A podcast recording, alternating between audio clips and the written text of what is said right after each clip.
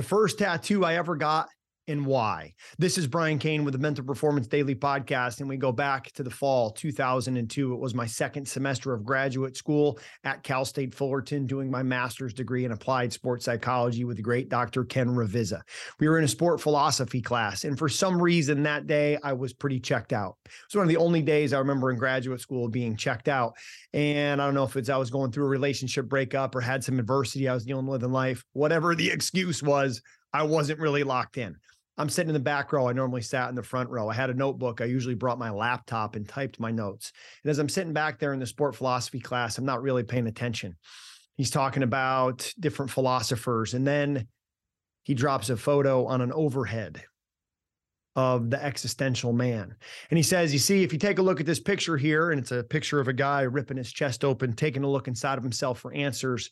Ken said, If you're looking for answers on the outside, you're going to be looking for a long time. You got to ask a better question. You got to look inside. And it brought me right back to the serenity prayer that I found when I was in high school about controlling the things that you can control, letting go of the things that you can't, and having the wisdom to know the difference. It brought me right back to that freshman year of high school football when Ed Foley read to us The Man in the Glass. It brought me right back to the master in the art of living, of being connected to where you are and what you're doing, and realizing that the time is now, the place is here. And as this picture was on the overhead, and Ken talked about looking inside of yourself for answers, I said, I need to go get that.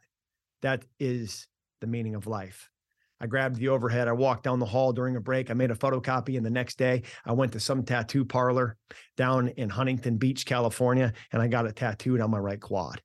And every day, I take a look at that tattoo, and every day I'm reminded to take a look inside of myself for answers. That I'm not competing to a scoreboard, I'm competing to a standard that I set for myself. And I believe it's the same way for you. If you're a coach, if you're an athlete, if you're competing, do not play to a scoreboard, play to a standard. The competition is you. It's you versus you from yesterday. Can you be better today than you were yesterday? Better tomorrow than you are today? That's the standard. Progress, not perfection. So, if you want to take a look at the first tattoo that I've got, the photo, I'm going to put it in the show notes below so you can have a copy yourself. And let's dominate the day by looking inside, not outside for answers. Thanks for checking out Mental Performance Daily with Brian Cain, an Ironclad original. If you like the show, be sure to leave us a rating, review, and comment. We'll see you tomorrow.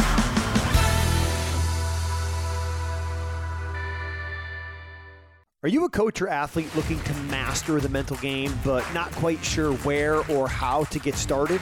If you're a coach, head over to briancain.com slash mpdcoach. And if you're an athlete, go to briancain.com slash mpdathlete. Both are linked in the show notes below. If you're a coach, head over to briancain.com slash mpdcoach. And we're going to discuss why just coaching the physical components of your sport can't make up for a poor mindset.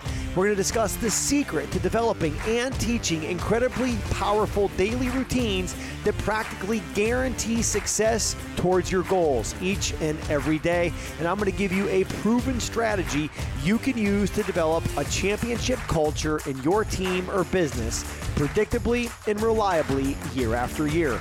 If you're an athlete, go to briancain.com slash mpdathlete, and I'm going to teach you why focusing too much on the outcome and the end goal is actually decreasing your chances of success and how you can start valuing consistency and focus on what's in your control now versus the things out of your control and how to become a machine of consistency by establishing the right performance routines and habits of excellence. Look, I want to help you as a coach or athlete get clarity on who you are, what you want, and discover the behaviors that you must start, stop, and continue to get the results that you've been lacking. Again, if you're a coach, head over to briancain.com slash mpdcoach.